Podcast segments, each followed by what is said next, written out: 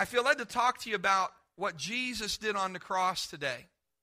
And I want to remind you what a glorious Savior we have. Jesus did, I want you to hear this. Jesus did what no man in history has ever been able to do. He lived a perfect, sinless life. The Bible's clear when it says that he was tempted in all points as we are, yet he was without sin. It's also clear when it says that all of us have sinned and fallen short of the glory of God. If we're honest, we must acknowledge that it's a daily chore for many of saying no to their flesh and yes to the will of God. Even after conversion, we have a battle between the spirit and our old sinful nature. As I taught the other Wednesday night, whatever you feed will grow. So when you feed and pamper your flesh, it grows. When you give in to your sinful nature, your selfish side, it grows and it grows fast. But when you deny your flesh and put it to death, it becomes weaker and weaker. Do you realize this? That on the cross, your sin and mine was placed upon Jesus. Through faith in the finished work of Calvary, his righteousness is credited to your account. Did you know that? When you put your faith in what Jesus did upon the cross of Calvary, the Bible teaches us that his righteousness is credited to your account. 2 Corinthians 5:21 says, God made him who had no sin to be sin for us, so that in him we might become the righteousness of God. What a crazy thought. I give to or I place my guilt, my sin, my shame upon him. All of your guilt, all of your sin, all of your shame was placed upon Jesus. That's what you give to him. When I got saved, I remember they used to sing a song, I will serve thee because I love thee. It was a chorus.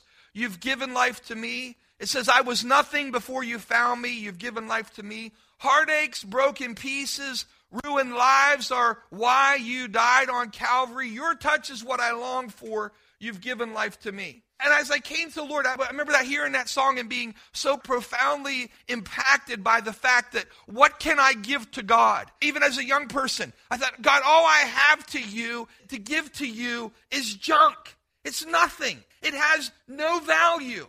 And so we give God our guilt, our sin, our shame. We put it upon Him. It was placed upon Jesus.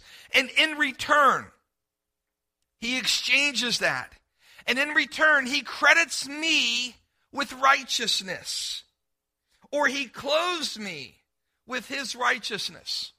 What an exchange. When you understand the cross, you understand that he bore the consequence, the weight of your sin, the shame of your sin, the guilt of your sin. It was placed upon him. He bore that. And in exchange, I get the benefits of his righteousness. What an amazing transaction. Romans chapter 6, verse 5 says this It says, If we have been united with him in a death like his, we will certainly also be united with him in a resurrection like his. For we know that our old self was crucified with him so that the body ruled by sin might be done away with, that we should no longer be slaves to sin. Because anyone who has died has been set free from sin. Now, if we died with Christ, we believe that we will also live with him.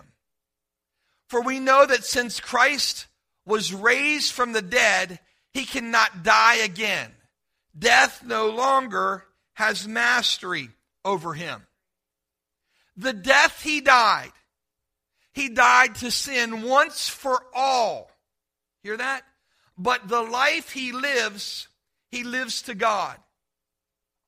In the same way, verse 11, count yourselves dead to sin, but alive to God in Christ Jesus. What are we supposed to do? Consider yourself, count yourself dead to sin, but alive to God in Christ Jesus. Therefore, because of that, because you are to consider yourself dead to sin, therefore, do not let sin reign in your mortal body so that you obey its evil desires. Do not offer any part of yourself to sin as an instrument of wickedness, but rather offer yourself to God as those who have been brought from death to life. And offer every part of yourself to Him as an instrument of righteousness. Here's the key verse that I want you to hear today. For sin shall no longer be your master. I want to say that again. The Bible says, For sin shall no longer be your master because you're not under the law, but under grace. First, I want to point out verse 14. It says, Count yourself dead to sin, but alive to God in Christ Jesus. Other versions use the word, they say, Consider yourself dead to sin, but alive to God. So we need to consider ourselves, or in our hearts and in our minds, just make that mental note. I'm dead to sin, but I'm alive to God in Christ Jesus. I'm dead to sin. I do not have to obey its promptings or its desires. You have to get that in your head first. That according to Scripture, when you come into relationship with Jesus Christ, it says, consider in your heart, in your mind, tell yourself, I do not have to give into the desires that my flesh has. There was a time in which you had to give in to them. Now you don't have to give in to them because you have died with Christ. The King James Version for verse 14 says this For sin shall not have dominion over you, for you're not under law but under grace. When I think of dominion, I think of the idea of being dominated. I don't know about you, but I don't want anybody or anything to dominate me. If there's anything that should make you mad, should upset you, should frustrate you, is the fact that sin wants to dominate you. The Bible says sin shall not have dominion. It doesn't have to dominate you anymore. I was thinking about this last night. In the past, before we were saved, sin dominated us. So sin is not going to dominate my life according to the scripture Sin is not going to dominate my life anymore. My life is going to be dominated by the grace of God. It says, For sin shall not have master over you because you're not under the law, but you're under grace. And so the reality of this is that because of what Jesus did upon the cross, what can dominate our life, what can control our life, is the very grace of God. Not just gooey grace, not just says, well, you do what you want and live how you want. No, the grace of God, the power of God that is released in a man or a woman's life, the power to say no to ungodliness. The Message Bible in verses 12 through 14 reads like this That means you must not give sin a vote in the way you conduct your lives. Don't give it the time of day. And this one really stood out to me. Don't even run little errands that are connected with the old way of life. Throw yourself wholeheartedly and full time. Remember, you've been raised from the dead into God's way of doing things. Sin can't tell you how to live. After all, you're not living under the old tyranny any longer. You're living in the freedom of God. Quitting a habit or what many would refer to as a besetting sin seems like an impossible task until we realize what Jesus has already done for us. He didn't just die to forgive us of our sins. Yes, when He died and His blood was shed, His blood covers our sin. His blood is the overpayment for our sin.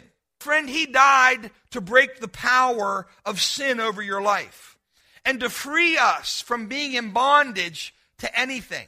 The blood of Jesus, the sacrifice of the cross, the power that raised Jesus from the dead lives and dwells inside of you and lives inside and dwells inside of me. You got to learn to believe it. You have to believe what Jesus says over what you see, over what you feel, over what you experience. Because his truth is reality. And Jesus says this in John chapter 8, verse 36. So if the Son sets you free, if the Son sets you free, you're what? You're free indeed. It's funny how two people can read the same words and get completely different meanings. Some read verse 14 fearfully. Oh no, I better make sure that sin doesn't have dominion over me. But I want you to know this. The Bible says that perfect love casts out all fear. We need to know that we have been accepted and loved by God. In spite of your weaknesses, in spite of your frailty, the Bible says that His strength is made perfect in our weakness.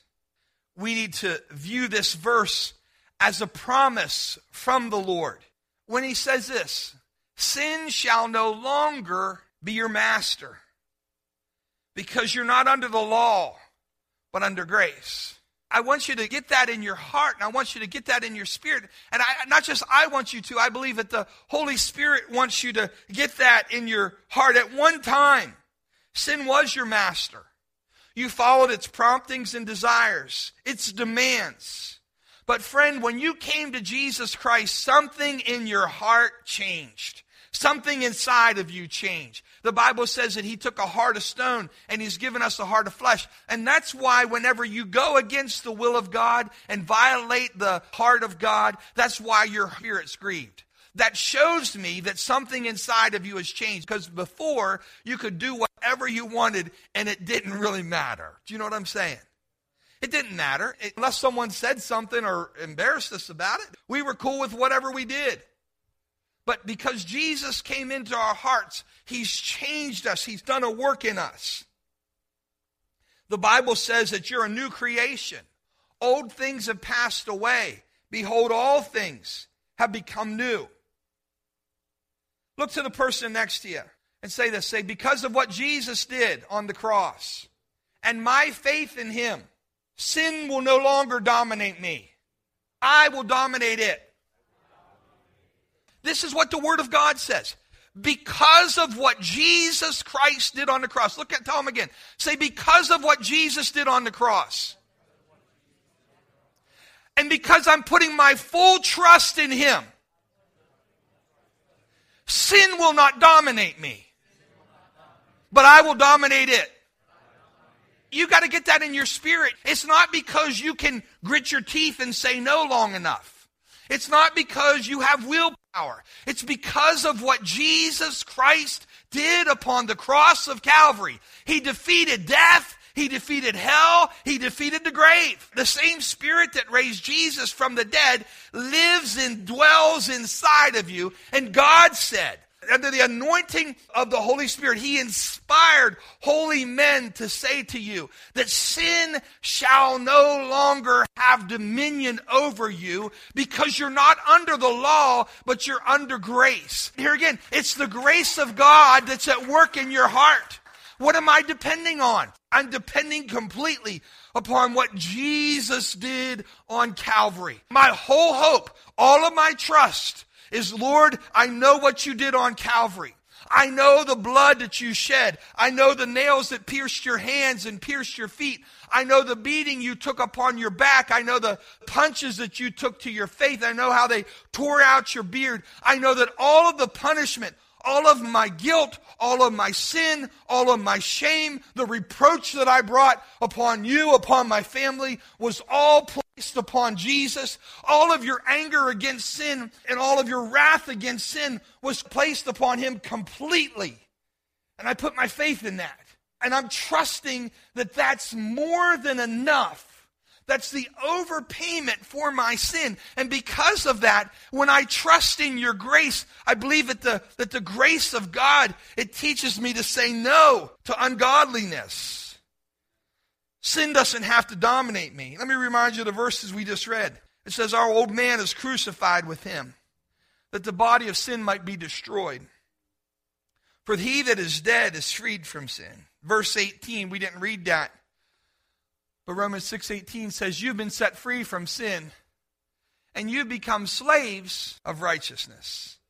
Sin is no longer our master because of the grace of God. What does grace do? Does it just wait till we live our lives as we wish? And then when we say sorry, does grace say, oh, it's no big deal? No. Listen to what the scripture says that grace does in our lives. Titus chapter 2, 11. For the grace of God has appeared that offers salvation to all people. It teaches us to say no to ungodliness and worldly passions and to live self controlled, upright, and godly lives in this present age while we wait for the blessed hope, the appearing of the glory of our great God and Savior Jesus Christ, who gave himself for us to redeem us from all wickedness and to purify for himself a people that are his very own, eager to do what is good. Sin shall not have a dominion over you, for you're not under the law, but you're under grace. What does it mean to be under grace? It means grace reigns in our lives. We bow our knee to God. We bow our knee to what Jesus did upon the cross for us. We humble ourselves. Sin is no longer our master. Grace is. Meaning, we're guided by grace. We're led by His grace. We're governed by His grace. And finally, we are empowered by the grace of God. We're empowered. Yes, we're saved by grace, but it does much more than just save us. The grace of God is God's divine enablement and his divine empowerment to live godly, upright, holy lives. That's what the grace of God does. And I want to tell you, that's what's been released in your life. You're not under the law, you're under the grace of God. You have the grace of God because of what Jesus did upon the cross of Calvary. You have the grace of God that not only paid the price for your sin, but you have the grace of God, the divine empowerment of the Holy Spirit living and dwelling inside of you, and He teaches you to say no. I love that one, the Message Bible. That means you must not give sin a vote in the way you conduct your lives. Don't give it the time of day. Don't even run little errands that are connected with the old way of life. Throw yourself wholeheartedly and full time. Remember, you've been raised from the dead into God's way of doing things. Sin can't tell you how to live. After all, you're not living under that old tyranny any longer. You're living in the freedom of God. The Bible says that sin shall no longer have dominion over you, for you're not under the law, but you're under grace. So when you leave here, you need to tell yourself. You need to mind yourself. The enemy throws these things at you. And sometimes we feel guilty because we're tempted by those things. The enemy throws things our way and we feel, well, oh, I guess I have not changed. No, until you die, it's going to be that way. He's going to keep throwing fiery darts at you. He's going to keep laying traps for you.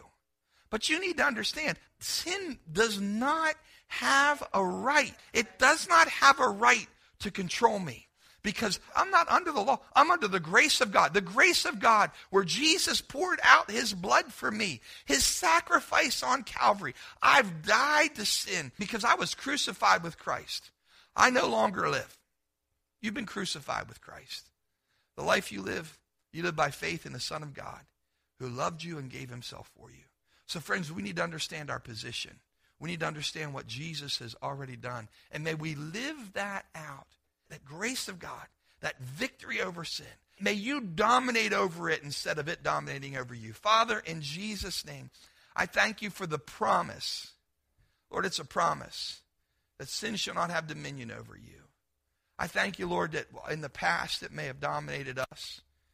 In the past it may have defeated us. But I thank you for what Jesus did.